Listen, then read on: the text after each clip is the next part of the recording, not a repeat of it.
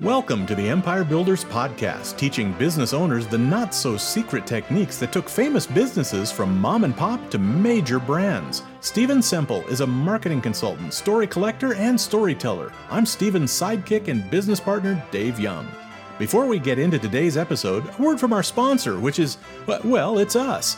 But we're highlighting ads we've written and produced for our clients. So here's one of those. I'm Sebastian Zupanek from Armadura Metal Roof, and our warranty lasts 50 years. Hey there, Seabass! I'm Bill Crooked from Crooked Roofing. Should have guessed. Love that 50 year warranty thing. Sounds almost legit. It is legit. All 50. Right, sure. That's the beauty of prorating. What are you getting at? Prorating. All us roofers use it. See, every year the warranty gets a little worse, and by the last year, it's pretty much worthless. We don't believe in prorating. Don't get all weird on me now, Seabass. Don't call me Seabass. If you don't prorate your warranty, you could be stuck buying someone a new roof in 49 years. And we would. No, I mean, you'd have to pay for the whole thing. That's right. Uh, you're not following me. I think I am.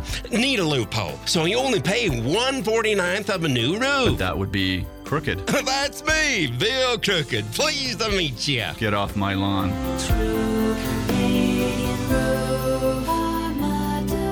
Armadura.ca.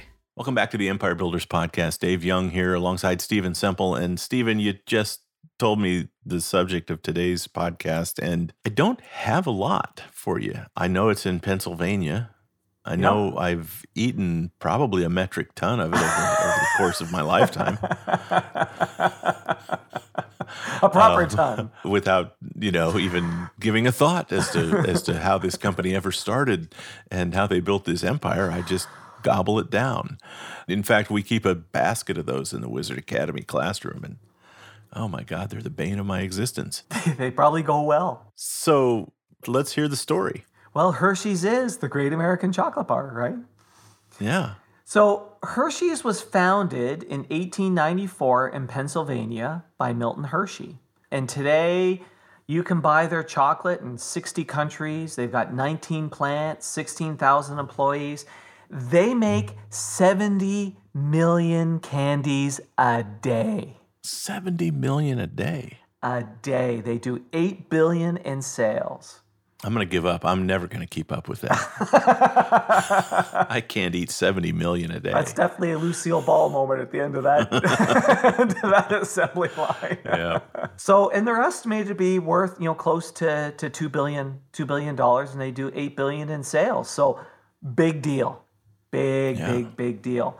And a crazy story. When I came across this was like, this is nuts. So, Milton started as an apprentice to a candy maker. And in 1873, he opened a candy shop. His first candy shop he opened was in Philadelphia, and he had it for six years, and it failed. Then he moved to Denver, where he became an apprentice for a confectioner where he learned to make caramels. And he returned to New Jersey to do business with his dad making cough drops, and that failed. So he decided to return to selling candy to make some money. And his plans were to make caramels, but the way he learned them in Denver. So, who he learned from in Denver was how to make caramels with milk, not paraffin. And the result tastes better and frankly has a longer shelf life as well. So it was creamier, smoother, and lasted longer. And no one in the East were making them that way.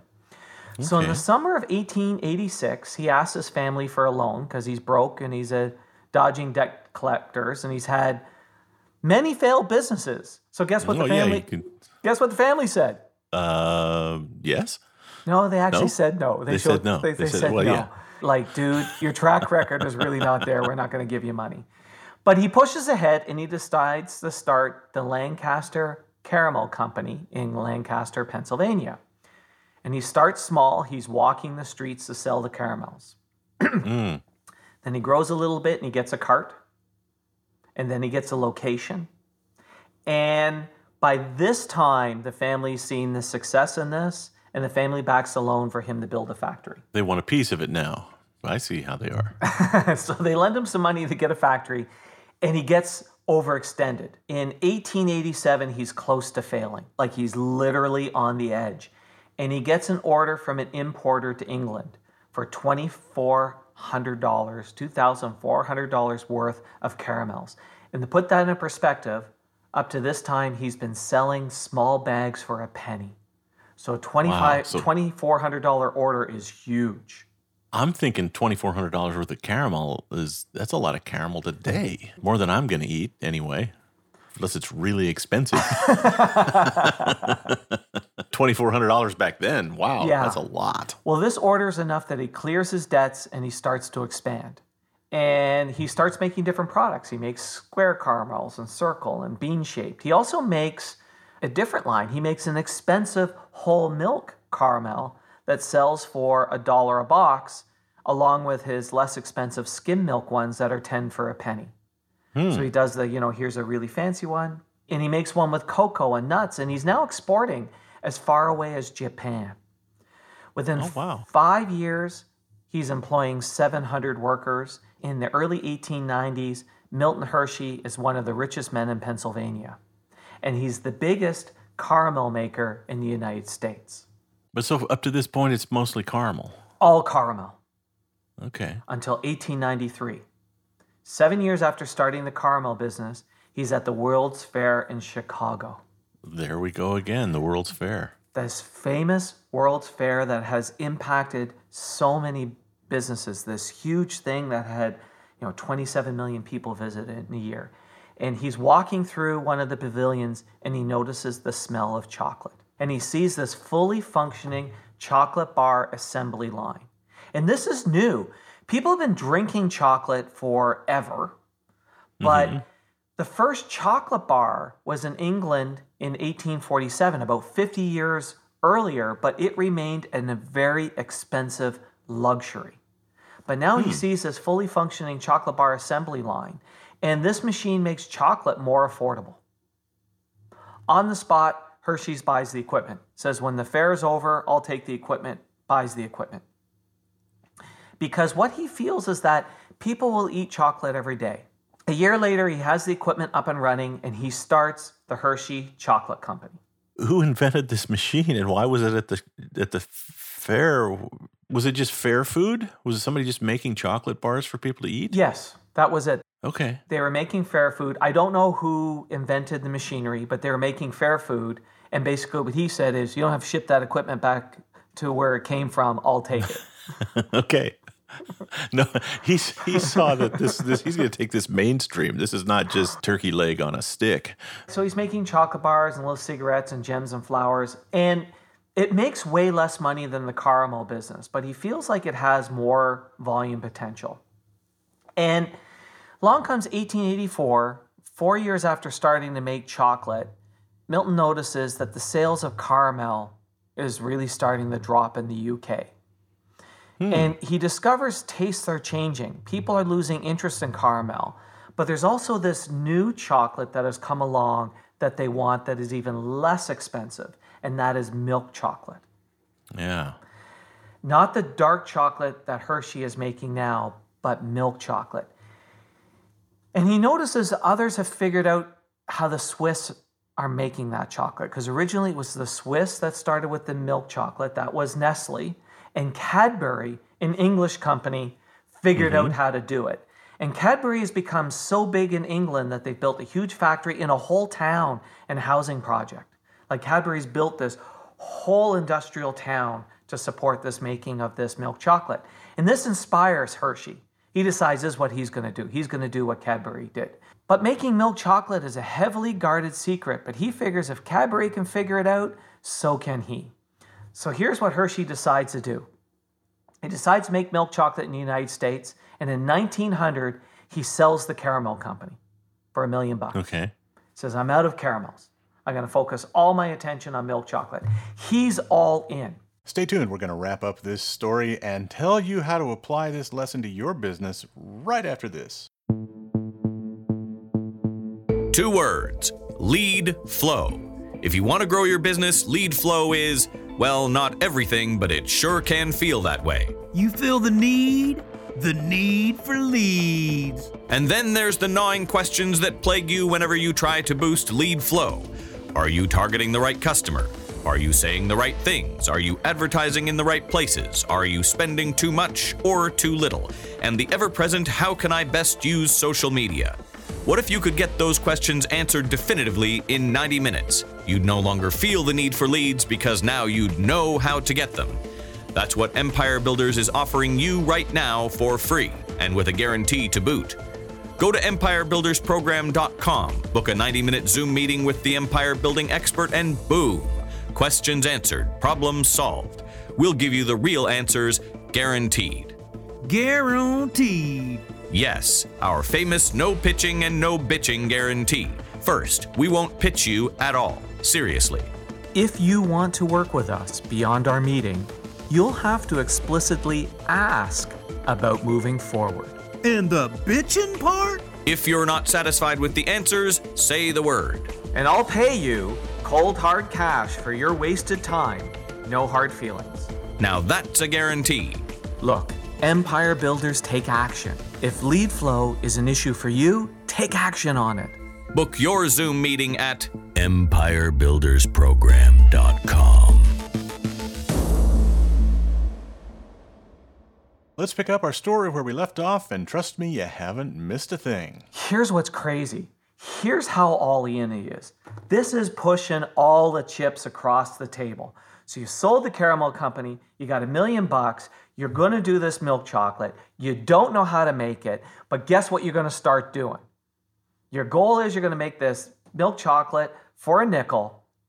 You start building the factory and the town, just like Cadbury did. You've not got a product, you don't know how to make it, you don't got a sale. I'm building a huge factory and a town. Welcome to Hershey, Pennsylvania. Welcome to Hershey, Pennsylvania. Oh, and by the way, I don't know how to make milk chocolate, but I figure I'll figure it out. How hard could it be? How hard can it be?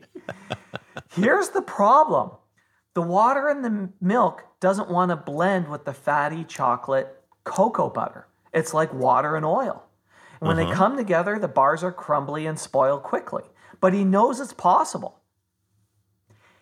So while the town and factory are being built, he's quickly trying to figure out how to make this milk chocolate. It takes him three years to figure it out. I can picture him sending his, it's like Slugworth spies going into uh, Willy Wonka's plant. Well, imagine the pressure of trying to figure that out. You're watching the factory being built, you're watching the town being built, and the only thing that stands in your way is how do I make this? like, I mean, insane. And finally, he figures it out. And the key is to use condensed milk because condensed milk has less water in it. It's a slightly different flavor than the European chocolate, so it's not the same formulation. But Americans haven't tried the European chocolate, so it's he's like, there's not going to be a comparison. Yeah. They don't know any better. So by 1905, he's got the chocolate bars in the store, and they sell like hotcakes. In 1907, he launches Kisses. 1908, almond bars. The town grows. He builds a zoo in the town. He builds a leisure park in the town. He was an orphan, so he opens a school for orphan boys. And in March 1915, his wife Kitty dies from pneumonia, and they had no kids. And so, what Milton decides to do is give the company to an orphanage. So, he starts the Orphan Boys of America, and he gives the company in its entirety to that charity. And that charity today is still the largest shareholder and owns the majority voting stock of Hershey's chocolate is owned by the Orphans Boys of America. Oh my gosh. Isn't that crazy? That's, that's amazing. It is amazing. So every time now that you open up a one of those chocolates at the tower, Uh huh. a good chunk of that profit is actually going to a charity. I feel so much better now about eating chocolate. Yeah.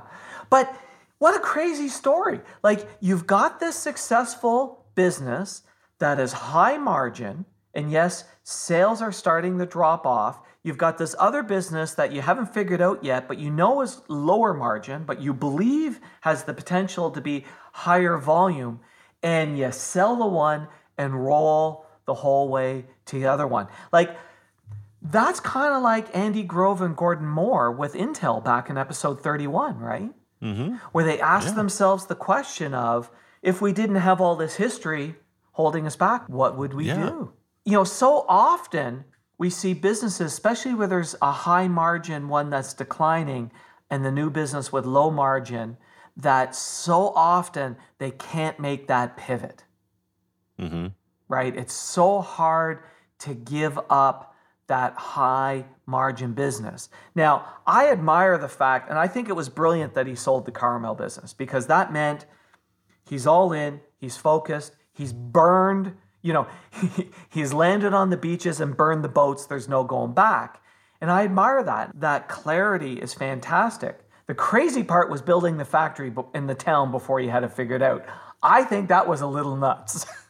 Well, he seemed to have seen and believed what was going on in the, in the chocolate world with Cadbury and Nestle, at least in Europe. And man, the brilliant move to me is he saw the decline in caramel and found a buyer instead of riding that thing right into the ground. Well, yes, because he saw it early enough that Yeah. people would, others would still see the potential in that business. Somebody would look at it and say, "Oh, this is a profitable business right now." Yeah. And uh, he's probably not telling them what he sees as the future of caramel. And I don't know if is the uh, is the uh, uh, what was it the Hershey? It wasn't the Hershey Caramel Company. It was the No, it was the uh, was- what the heck was it again? The um, Lancaster Caramel Company. Lancaster Caramel. Are they still around? I don't know because I don't even know who bought them and whether they would have changed the name. They're I not didn't a- chase down that rabbit hole. They're not an empire that comes to mind. I guess is my point. Very true. They are not an empire that comes to mind. But you also point out a couple of interesting things. And again, we're always talking about this from innovation and building empires. He saw things in other places, right? He saw what was going on in the UK, both in terms of what was happening with caramel sales, but also what Cadbury was doing, and said, wow, I could do that in America. But his first exposure to the chocolate was walking in to that pavilion, right? And sort of going, wow, what is this? What is this? What is this thing? And buying equipment, right? So he didn't have the blinders on of, oh, I'm in the caramel business. Yeah, you know that he'd been sampling a lot of chocolates by the time he built that factory, right? He, Oh, gosh, he had yes. he had all the confidence in the world that this was going to work. He sure did. and the fact that they were doing it, the fact that Cadbury had built a town in England to do this, th- that had to give you a little confidence. Oh, for sure. You know, the first year of innovation would have been fun. The second year would have been the third year. Man, you want to talk about pressure? Yeah, yeah. Man, the town and the factory are almost finished. We we got to find a formula. we got to find a formula like right now. uh-huh.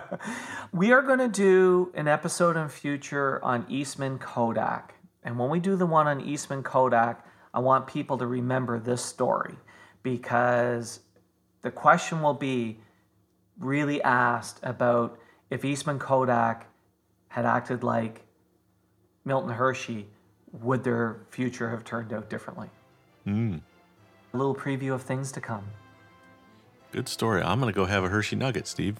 Thank There you. you go, and you're going to feel good about it now. I feel great about it. I'm helping the I'm helping the orphan boys. That's all I'm doing here. That's it. standing here eating chocolate. Just like giving money.